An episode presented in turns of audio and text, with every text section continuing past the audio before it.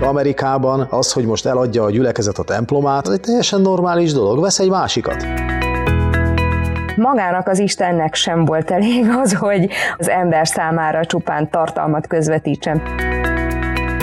Mi van, hogyha annyira belejöttünk az online istentiszteletekbe, hogy utána már nem lesz kedvünk visszamenni a templomba?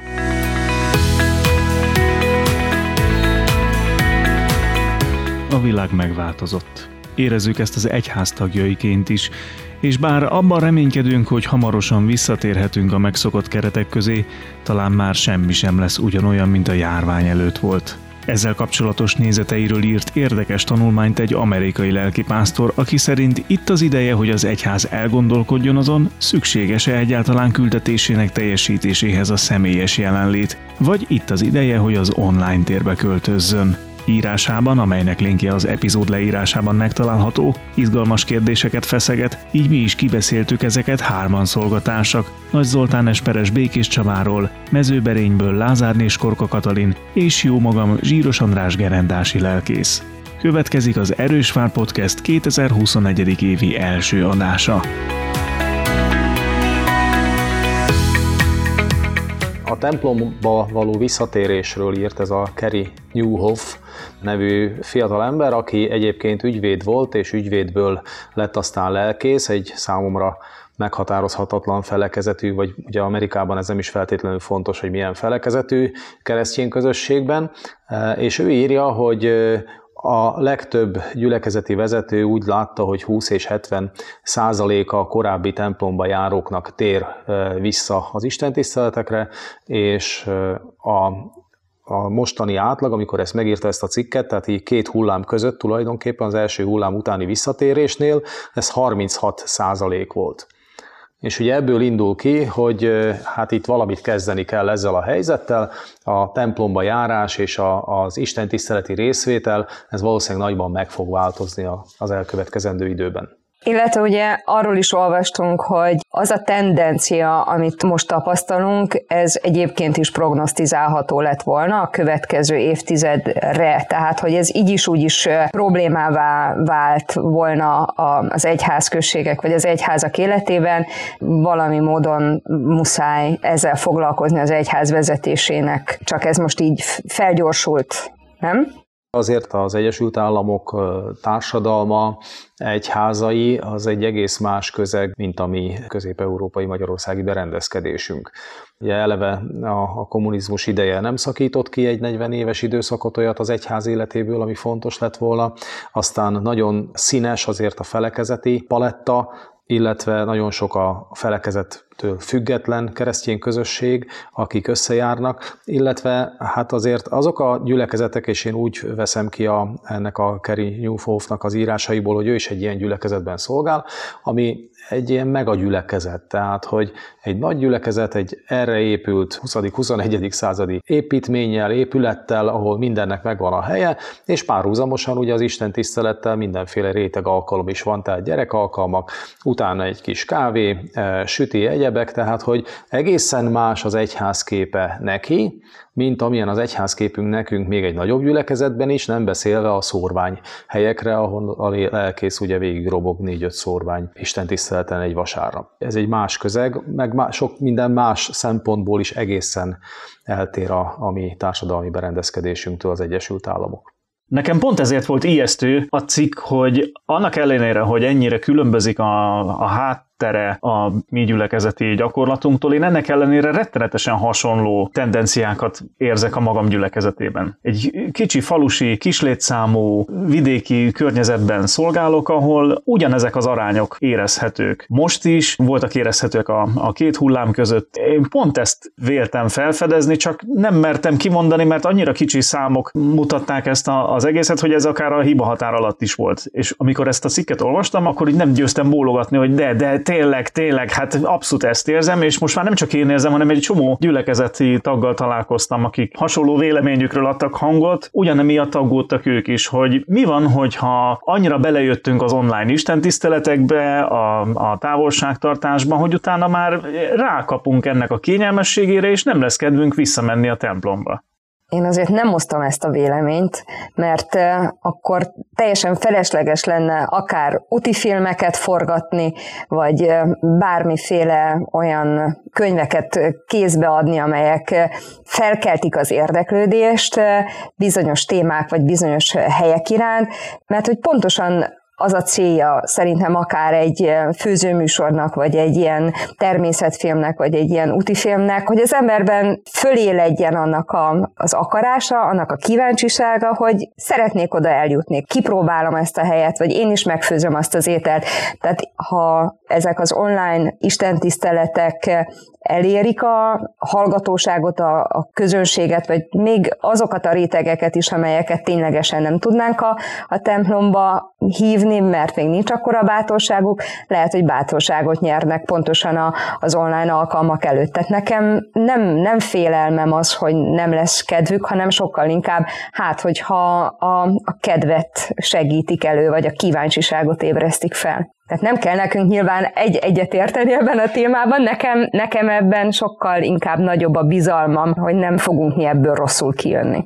Igen, tehát amit mondasz, Kati, ez jó ez a példa, akár a szakácskönyv, akár az úti könyv, tehát, és, és fordítva, tehát nem a szakácskönyvet vagy úti könyvet lenne fölösleges megírni, hanem akkor gyakorlatilag nem kell lennének az ételek, hanem elég lenne elolvasni a szakácskönyvben, hogy mi az, és azt mondjuk, hogy na, hát ez tök finom volt, mehetünk tovább, vagy elolvasom, hogy hogy néz ki a magas hegység, és aztán akkor anélkül, hogy én azt megtapasztaltam volna, hogy milyen ott túrázni, már veszem is a következő könyvet, és elolvasom, hogy milyen az Amazonas menti őserdő. Tehát, hogy ez, ez jogos, ugyanakkor ugye pont ennek a, a, a cikk írójának a, az egyik fő pontja az, hogy szerint egy olyan paradigmaváltás előtt áll az ő gyülekezete, az ő templom, ahol bizony át kell struktúrálni az egész egyházi életet a tekintetben, hogy az emberek sokkal nagyobb számban vesznek majd részt online az alkalmakon. Én ettől azért nem félek még, mert én még mindig úgy érzem, hogy mi egy más berendezkedésű társadalom vagyunk, illetve még az itteni, most már divatos szó, ez a boomer generáció is azért egészen más, mint egy amerikai boomer generáció, és az ottani Z generáció is azért szerintem más egy kicsit, mint az itteni Z generáció. Tehát teljes párhuzamot nem vonnék. És még egy pont, ahol fontos nekünk tisztábban látni, az pedig az, hogy amiről ő ír statisztikát, az egy köztes visszatérés.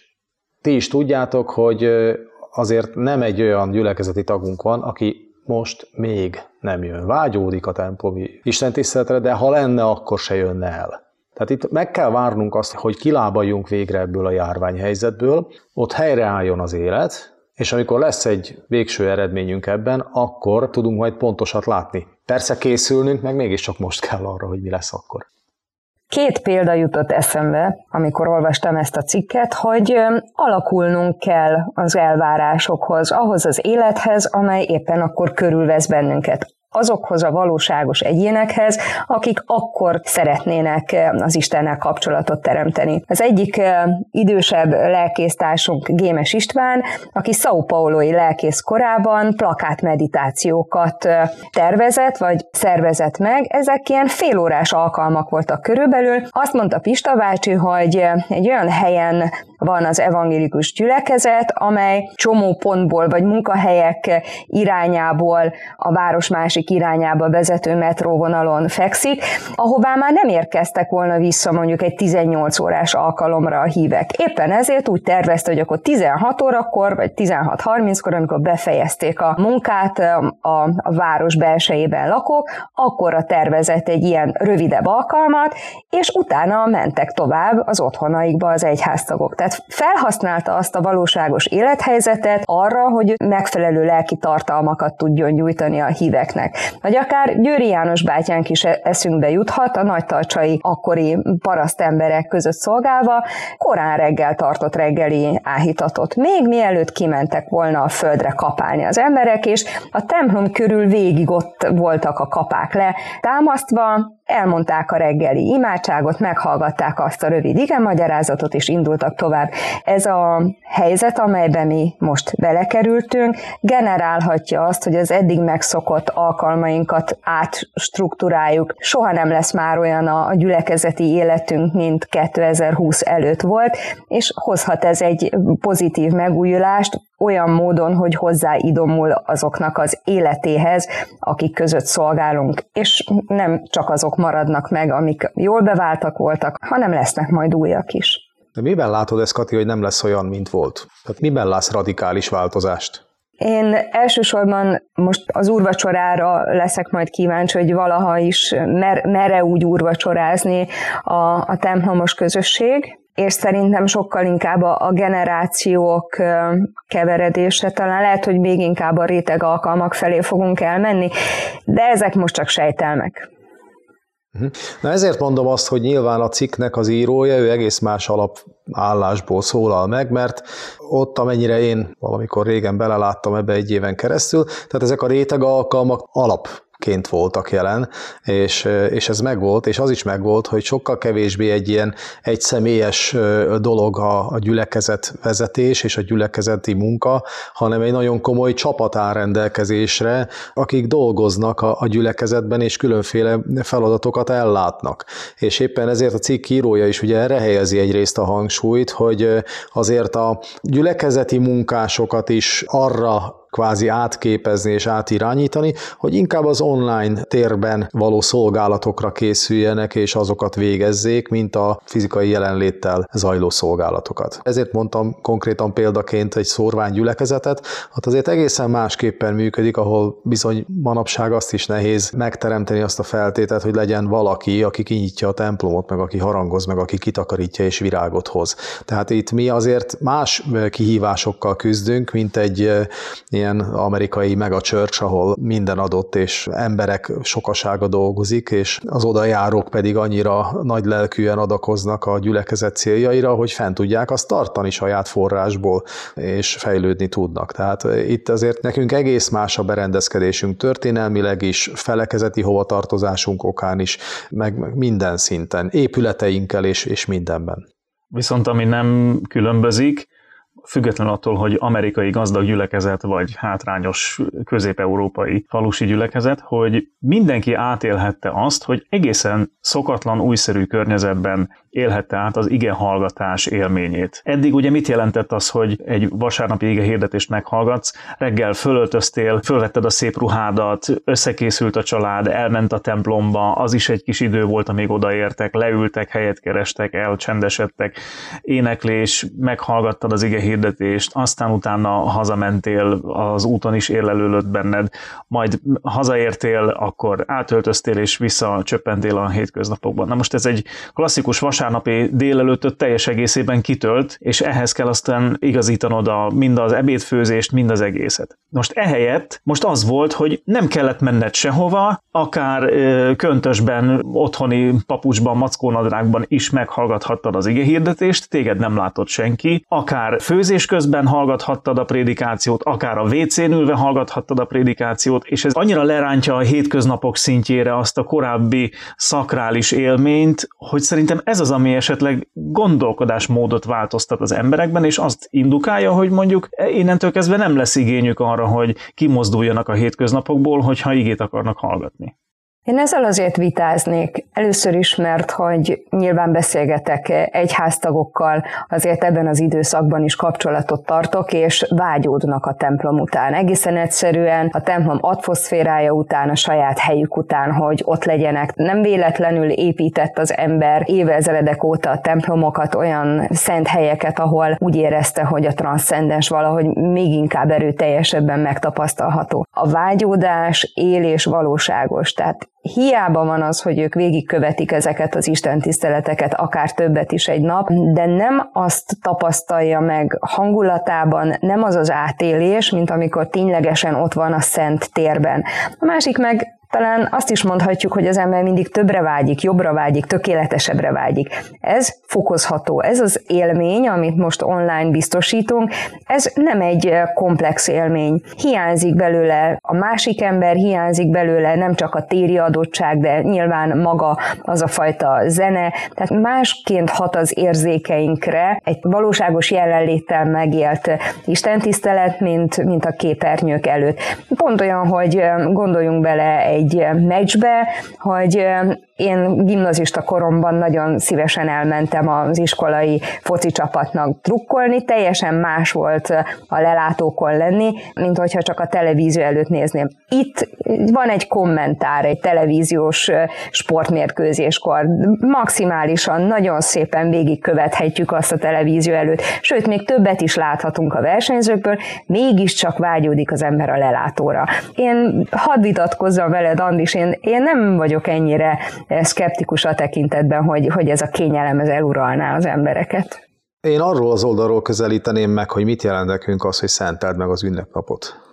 Tehát az, amit András, te elmondtál, hogy felöltözünk, oda megyünk, együtt vagyunk, leülünk, meghallgatjuk, részt veszünk, hazamegyünk, elmegy vele az egész délelőtt borzasztó. Na de hát könyörgöm, ha szented meg az ünnepnapot, az, az ezt jelenti, hogy én odaszánom magam, és pont ezt nem érzem ki abban, amikor egy beszélgetésben tegnap is belefutottam, hogy elmondja valaki nekem, hogy milyen jó volt vasárnap, és ott a répapucolás közben én hallgattam. Ami életszerű, persze, csak ez már nem az ünnepnap megszentelése, hanem az, hogy egyfajta ilyen multitaskingban egyszerre több dolgot végzünk el, és hát nyilván mennyire jó időspórolás ez, hogy akkor másfél órával tovább alhatok, mert nem esik ki az az idő, amíg én fő. Tehát nem kell az Isten tisztelet előtt elkezdenem a főzést, vagy befejeznem, hanem, hanem az Isten tiszteletet hallgatom, közben meg, meg, meg elkészítem az ebédet. De akkor vajon oda tudok-e teljesen figyelni? Egészen személyes élményem az, hogy most hál' Istennek ugye nem csak Isten tiszteleteket közvetítünk online,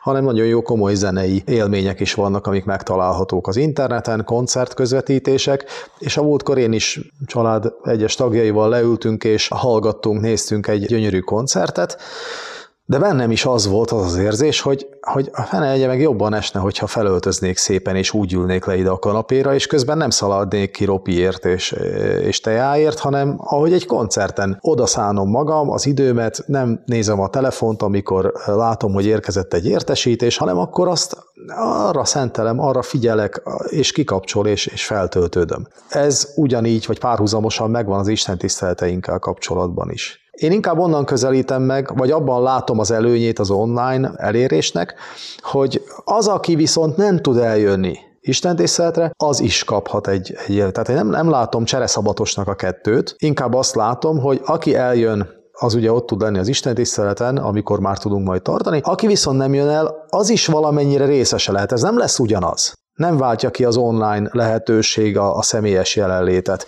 Viszont az online lehetőség az egy nagyon jó pótlék lehet. Ugye azért az is egy kiinduló pontja ennek a cikkírónak, hogy hát akkor mire is kellene a hangsúlyt helyeznünk egy ilyen helyzetben, hiszen ha mind a kettőt akarod végezni, a személyes jelenléttel tartott istentiszteletet és az online istentiszteletet is, akkor könnyen abba a csapdába esel, hogy mind a kettőt rosszul csinálod.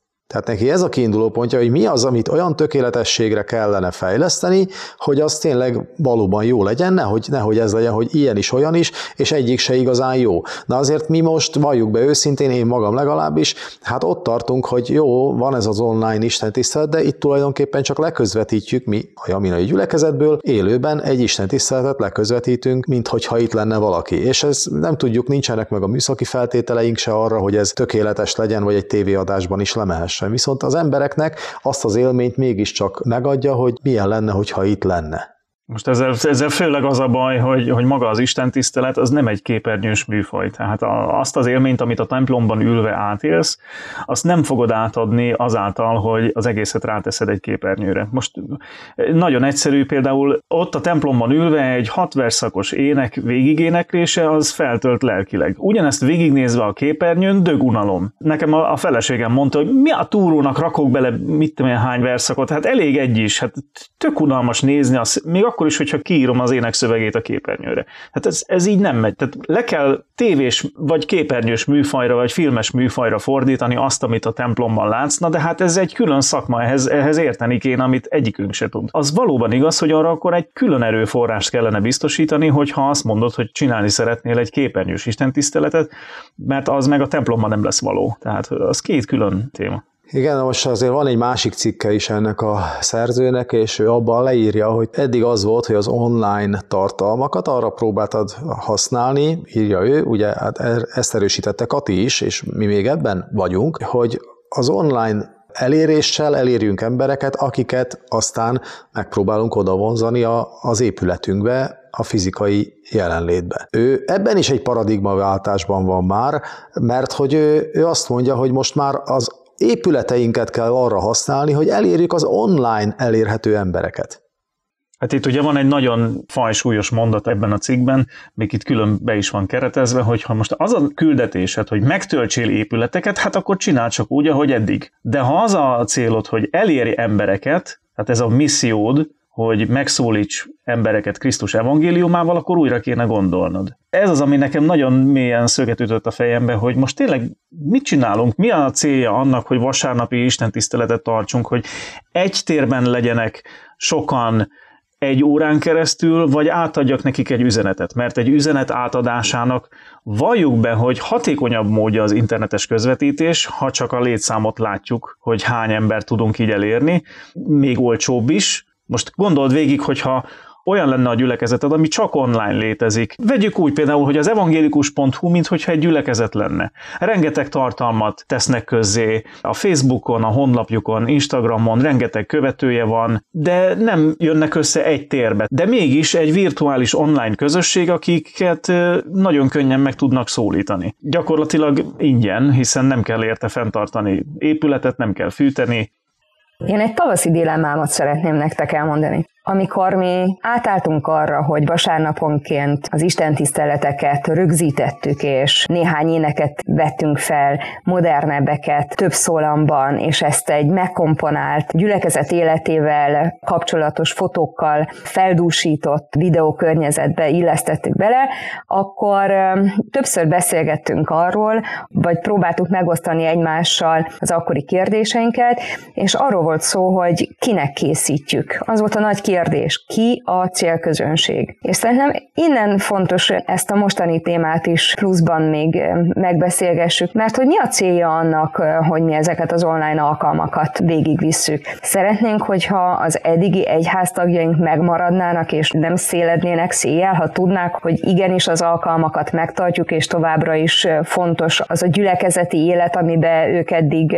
beleláttak, és amiben ők benne éltek, hogy megy tovább az élet akkor is, hogyha most ezt itt nem követhetik, hanem a, a saját otthonukból? Vagy pedig az a cél, hogy, hogy ezeknek az alkalmaknak a segítségével kvázi kinyissuk a templomkaput, és egy missziós jellegű alkalmat szervezzünk, vagy egy missziós jellegű programot mutassunk meg, amely viszont mondhatnánk azt is, hogy könnyebben fogyasztható, jobban érthető, amelyel azért sok mindenkit elérünk, aki nem volt eddig elég bátor, hogy, hogy belépjen a templomunkban. Jelzem, hogy van a környezetünkben számos olyan ember, aki közel lakik egyébként a templomhoz, és soha még be nem jött egyszer sem, még csak úgy sem, hogy, hogy benézett volna, hogy milyen belülről csillár, oltárkép, egyéb. Az ő számukra fontos az, hogy mi most tartalmat közvetítünk, vagy kinyitjuk az online istentiszteletek alkalmával a templomkaput, mert beleláthatnak abba, hogy hogy zajlik egy evangélikus istentisztelet. Nekem viszont ez egy óriási feladat hogy tanító jellegű prédikációkat mondjak, úgy magyarázom az igét, ahogy a veretes és hűséges egyháztagjaink számára ezt vasárnapról vasárnapra meg tudom tenni, mert jól tudom, hogy ki az a közösség, akivel szembe találkozok, vagy pedig próbáljak idomulni ahhoz, hogy ez egy olyan fél óra lesz, amelyet sok százan láthatnak azok is, akiknek semmi előképzettségük nincsen, semmi biblia ismeretük nincsen, csak vágyódásuk az Isten iránt. Nekem viszont most van egy eszközöm, amelyel őket megszólíthatom. Szerintem ez egy nagyon, éppen ezért nagyon-nagyon nehéz ez az online tartalom közvetítés, vagy Isten tisztelet közvetítés, vagy bármi, ami az online térbe kikerül, mert megtehetjük azt is, hogy se az egyiknek nem szól, se a másiknak nem elég tartalmas, vagy ugyanazt tesszük csak, hogy nem fazonírozok egy picit azoknak az igényére, akiknek szükséges. És én ezt úgy gondolom, hogy ha bemegyek az óvodáshoz, akkor az óvodás szintjén fogok neki a karácsonyi evangéliumról szólni, és hogyha bemegyek a tizedikesekhez, akkor már az ő szintjükön kell megnyilvánuljak. És valahogyan ezt érzem, nekem ez ezért nehéz, hogy, a, hogy az online alkalmak jók legyenek. Messziről indítok, ti is észrevehettétek a hírekben, követitek, hogy a budapesti közlekedéssel kapcsolatban már nem tömegközlekedésről beszélnek, hanem közösségi közlekedésről.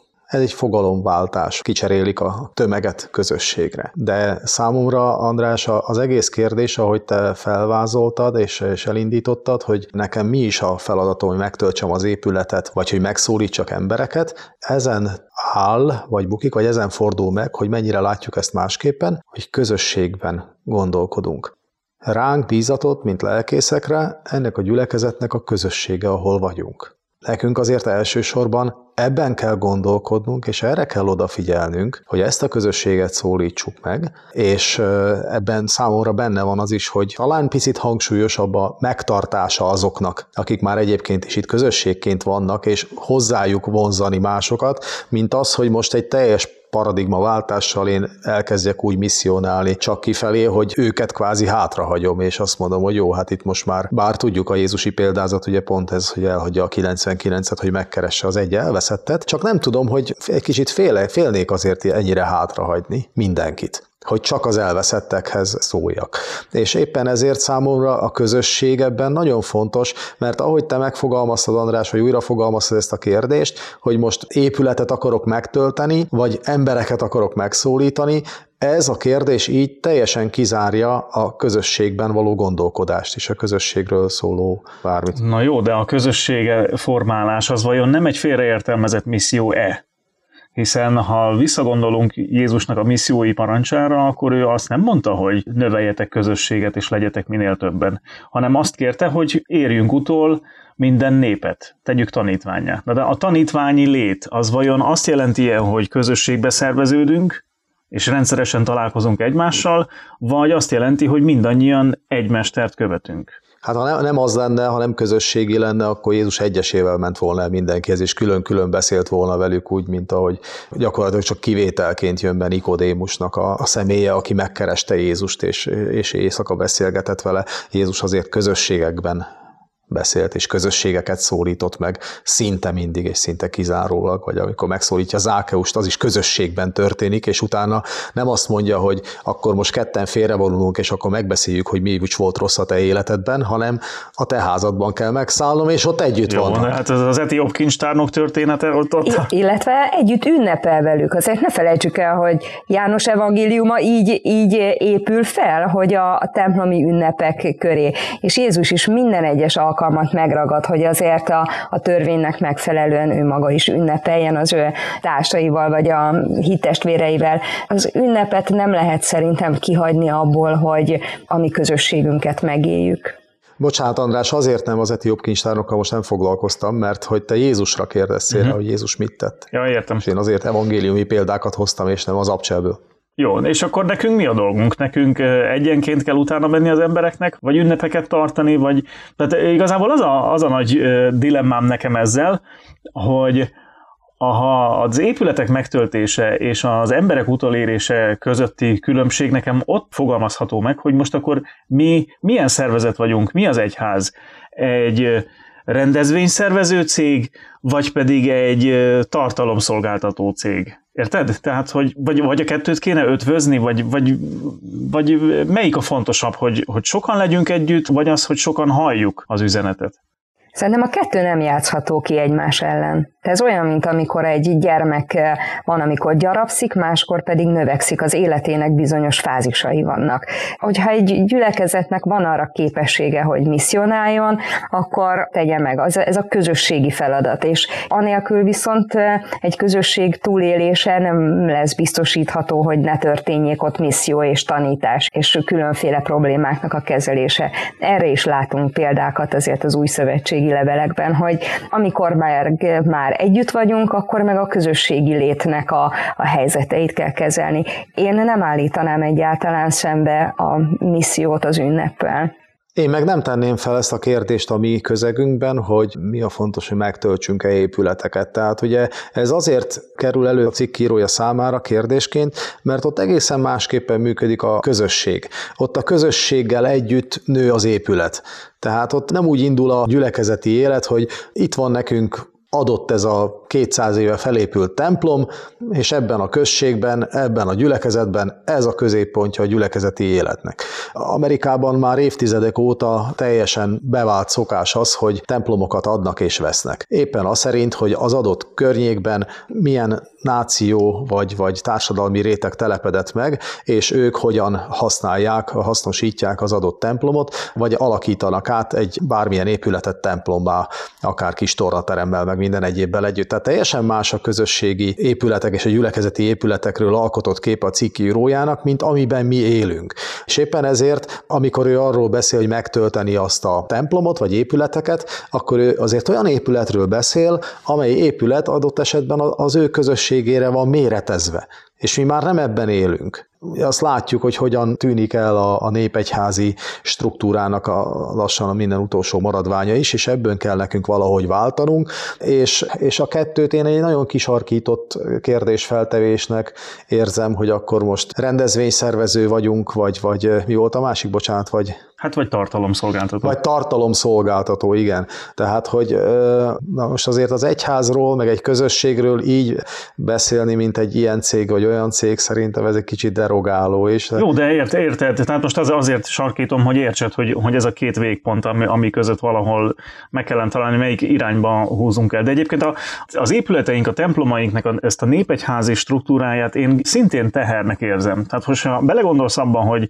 hogy néz ki egy amerikai templom, templom vagy gyülekezeti közösségi ház, az ott millió célra alkalmas. Ott lehet gyerekalkalmakat tartani, sportrendezvényt, babamakört. A mi templomainkban egy dolgot lehet tartani, Isten tiszteletet meg még esetleg koncertet. De, de nem tudsz, még a székeket se tudod arra mozdítani, mert be vannak építve a padsorok. Tehát, hogy a, a nagy épületeink, a több száz éves, több millió forintból karbantartott, folyamatosan felújításra szoruló épületeink csak gyakorlatilag viszik a pénzt, ahelyett, hogy jóval kisebb pénzből messze többféle alkalmat tudnánk létrehozni, vagy megszervezni benne, hogyha a közösség szervezése lenne a cél, akkor olyan épületeket kellene építeni templom cím alatt, mint amilyenek ezek a kulturális központok. Ebben teljesen egyetértek veled, András, csak ezért mondtam azt, hogy nekünk mások az adottságaink. Mert hogyha te felvetnéd a gyülekezetedben, vagy bármelyikünk, hogy testvérek, ez a templom egy funkciós, arra nagyon szép, nagyon jó. Bontsuk le. De nem bontsuk le, csak adjuk el. az. Tehát, hogy azért ti is érzitek, hogy ez a mi társadalmunkban elképzelhetetlen. Persze, persze. Mert ez a gyökereinkhez tartozik. Az itteni embereknek, akik ott élnek az adott településen, ez, ez elképzelhetetlen. Míg Amerikában az, hogy most eladja a gyülekezet a templomát, az egy teljesen normális dolog. Vesz egy másikat. Uh-huh. Úgy, mint ahogy egy amerikai család számára a családi ház egy ugyanilyen dolog. Tehát nálunk azért látjátok ti is, hogy generációkon át adott esetben ott lakik abban a házban, vagy azon a helyen valaki, vagy azon a településen, és tudja, hogy ezt még a nagyapám építette, aztán a szüleim laktak itt, most én lakom itt, aztán a gyerekeim fognak itt lakni, és el nem tudja képzelni, hogy elköltözzön, azért az amerikai társadalom sokkal mobilisabb, tehát ott azért... Hát jó, persze az egész országnak nincs 300 éves a komplett történelme, tehát most ezzel mit kezdjenek. Na, szóval azért egészen másról beszélünk, egészen más gyökerekről, hagyományokról, ezért mondom azt, hogy teljesen egy az egyben nem lehet azt átültetni, és egészen máshol tart. És talán, talán ez az alapvető nagyobb mobilitási készség az amerikai társadalomban, az aztán tükröződik az egyházi életben is ahogyan akár gyülekezetek között könnyebben vált valaki. Még lehet, hogy erre is hatással van, hogy könnyebben vált egy online térre vagy online alkalomra, hogyha erről van szó. Egyébként meg még a kérdésedhez, András, visszatér vagy akkor rendezvényszervező vagy tartalomszolgáltató, ha, ha kisarkítva mégis erre a kérdésre válaszolnom kell, akkor azt kell válaszolnom, hogy éppen amire szükség van, azt kell elvégeznünk. Uh-huh. Tehát igenis van, amikor, ha úgy tetszik, egy karácsony szentesti istentisztelet békeidőben az egy rendezvényszervezés, ahova elvárjuk azt, hogy sok ember eljöjjön, és sokan is jönnek, van rá igényük az embereknek. És akkor viszont ott kell nagyon észnél lennünk, hogy egy ilyen alkalmon, amikor eljönnek az emberek, akkor szolgáltassuk azt az igei tartalmat, amire szükség van. Uh-huh. És nyilván a tartalomszolgáltatásban meg hát azért beszélgetünk most itt, mert igyekszünk megragadni a lehetőségeket, amik kínálkoznak. De ugyanezt a gyülekezeteinkben is szerintem megtesszük mindannyian. Persze, hát az olyan rendszeres ige olvasásnak, vagy ige hallgatásnak, mint a, a napi esti áhítatok, meg az útmutató napi igéinek az olvasása, ott abszolút a tartalomszolgáltatás jellege domborodik ki az egyháznak. Mert ott nem az a lényeg, hogy sokakkal találkoz, hanem az a lényeg, hogy a gondolataid ne felejtsék el azt az ösvényt, amelyen járnod kell, és újra és újra emlékeztesd magad arra, hogy ma mit üzen számodra neked egy személyben az ige. De persze simán lehet, hogy van, van olyan helyzet, amikor egy személyben van szükségem igei útmutatásra, és van olyan helyzet, amikor pedig arra van szükségem, hogy másokkal együtt éljem át ezt, és találkozzak emberekkel. Most lehet, hogy tényleg az van, hogy egy idő után az embernek kevés lesz az, hogy rendszeresen hallgatja az igét, még akár rendszeresen nézi az Isten tiszteletet közvetítésen keresztül, de egyszer csak tényleg lehet, hogy, hogy megszületik az az igény, hogy de jó lenne most már elmenni oda. Mint ahogy ugye a, a meccs példát hoztat, Kati. Igen. Igen, vagy, vagy hozok egy másik példát, most már ugye hónapok óta lelkészi munkaközösségi ülés az egyházmegyében, ami havonta egyszer van, hogy lelkészek találkozunk, és megbeszéljük dolgainkat, csak online tartunk. Megvan az előadás, megvan az áhítat, de mi hiányzik? Pont az hiányzik, hogy a szünetben oda megyünk egymáshoz, és megkérdezzük, hogy na, András, hogy vagy? Hogy megkérdezem, hogy akkor a gyerekek nem betegek-e, egészségesek, minden rendben van. Tehát e- ez, ez a része hiányzik, és ez tűnik el. És ugyanez van a gyülekezeti életben is. És még egy nagy kérdés számomra, hogy vajon online részvétellel, vagy online megjelenéssel, jelenléttel lehet-e közösséget építeni? Vagy az közösség lesz-e? A Jézusi értelemben szerintem nem lesz közösség. Még ha szervezel is közönség találkozót, az egy közönség lesz, de nem lesz, nem lesz valódi közösség. Az, hogy visszakérjek az eredeti, az egy tömeg lesz esetleg, aki követ. Gondolj bele a youtubereknek, a, vagy ilyen videó tartalomszolgáltató embereknek a követői táborába. Tehát az, őket közösségnek mondanád? Nekem most eszembe jutnak azok a tüntetések, amelyekről az utóbbi időben többször hallottunk, hogy bár mindenkinek a kezében ott lehet az okos eszköz, és senki nincs elzárva azért a tájékozódásnak a lehetőségétől, és rengeteg információhoz hozzájut a ma embere bárhol a nagyvilágban, és valahogy mégiscsak sokan azt érzik, hogy, hogy nagyon nagyobb beszorítottá vált az életük, és ezért elmennek és tüntetnek, hogy, hogy most már ennek legyen vége, és valamit csináljon az adott országnak a, a vezetése. Ez pedig mutatja azt, hogy igen, az ember eljuthat kétségbeesésébe abba a helyzetbe, hogy, hogy nem bírja már azt a valamelyest beszorítottabb létet, amelyet most követni kell. Tehát én nem tudom elképzelni azt, hogy ezzel az online lehetőséggel valaha is maximálisan elégedetté válhatnánk. De lehet, hogy csak azért, mert nem csináljuk jól, nem? És hogy kellene jól csinálni? Nem, tehát hiányzik belőle a lényeg.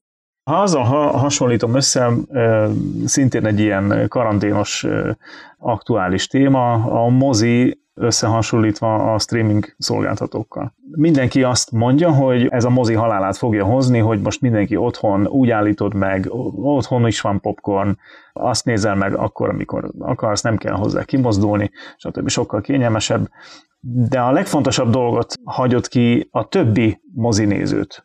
Na és most egy nagy kérdés, hogy vajon amikor elmész egy moziba, és ott nagy vásznon sok emberrel együtt nézel meg egy filmet, akkor annak az élménye hozzáad-e valamit a film élményhez. És akkor ezt most átfordítom az egyházi oldalra, hogy vajon hozzáad-e a vasárnapi, ünnepi, az ünnepnap megszentelésének élményéhez az, hogy másokkal együtt hallgatod az igét, vagy nem is figyelsz a többiekre. Tehát, hogy, hogy szükséges-e az, hogy másokkal együtt éld át az élményt, vagy ez egy teljesen mellékszál. Én egyébként hajlok a felé, hogy szükséges, mert annak van egy ereje, amikor valami egyszerre szólal meg, sokan vagyunk ott, egyszerre mondjuk az áment, a, a mi atyánkot, a hiszek egyet. Hogy átélheted azt, hogy nem vagy egyedül, hogy mások ugyanezen az úton járnak, ahol te vagy, ugyanígy gondolkodnak, ahogy te és ez ugyan az az élmény, amikor a moziban egyszerre nevet fel a nézőközönség, mert akkor, akkor a, nem érzed magad hülyének, hogy, hogy csak te érted a viccet, hanem mindenki együtt nevet veled, az kimondatlanul is azt az élményt adja meg, hogy sokakkal vagy együtt, és nem vagy magányos. De én most arra is gondolok, hogy az Isten, aki a világ teremtője, mindenható, mindenütt jelen való, a legtökéletesebb a lényebben a világban. A teremtéstől folyamatosan szólítja az embert, közvetíti a maga szent, igaz tartalmát az embervilág számára. Proféták által, tíz parancsolatban, emberek lelkiismeretében, leírt igékkel, és egyszer csak az Isten emberré lesz. Az ige testélet közöttünk. Magának az Istennek sem volt elég az, hogy az ember számára csupán tartalmat közvetítsen, pedig ő minden egyes eszköz birtokában van.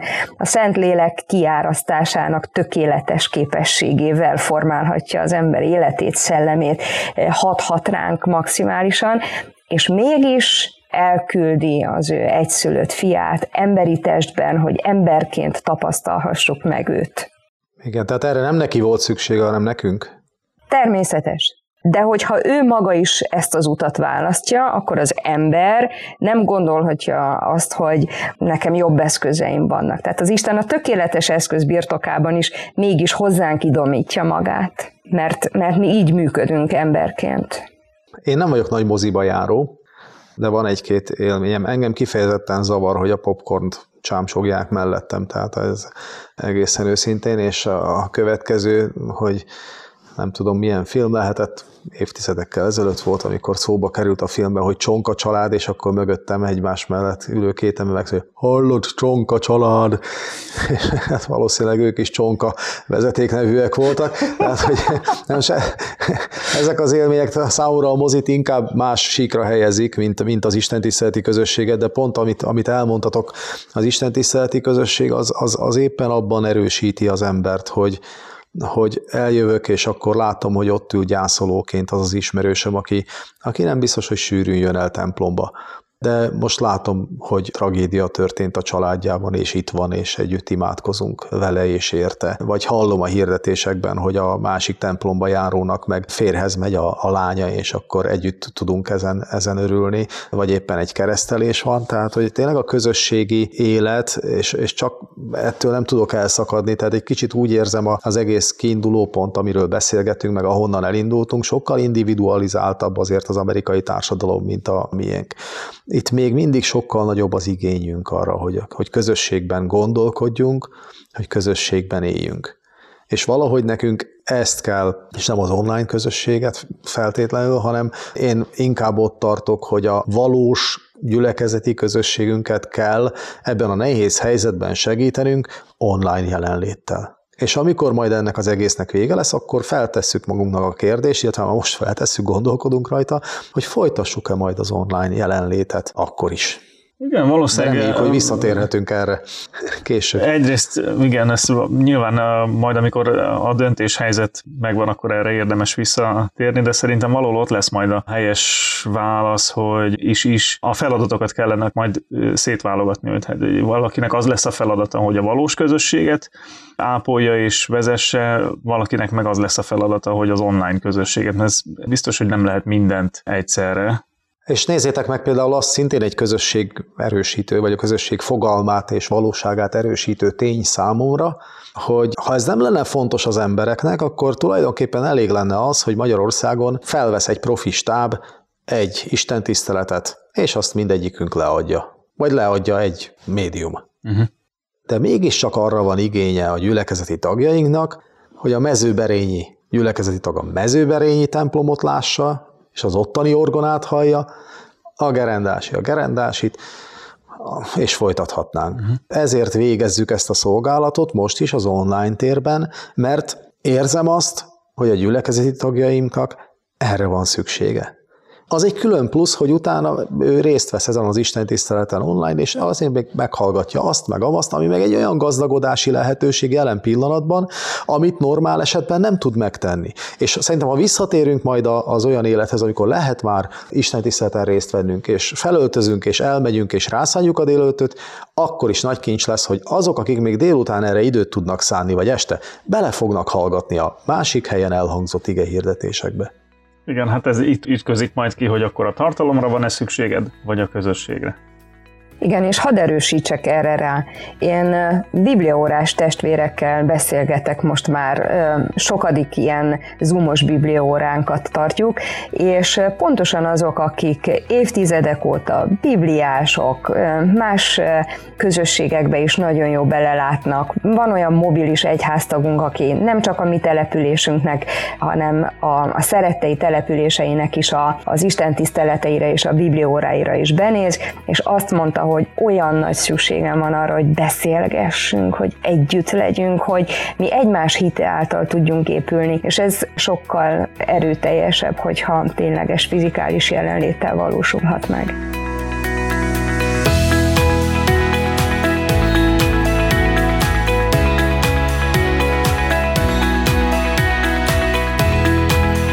Ez volt az Erős Vár Podcast idei első adása.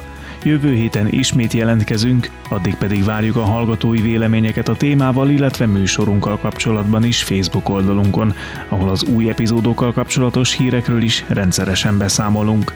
Csatornánk megtalálható a legnépszerűbb podcast alkalmazásokban, ahol ha 5 csillagos értékelést kapunk, az hozzásegít minket, hogy még többekhez jusson el a műsor.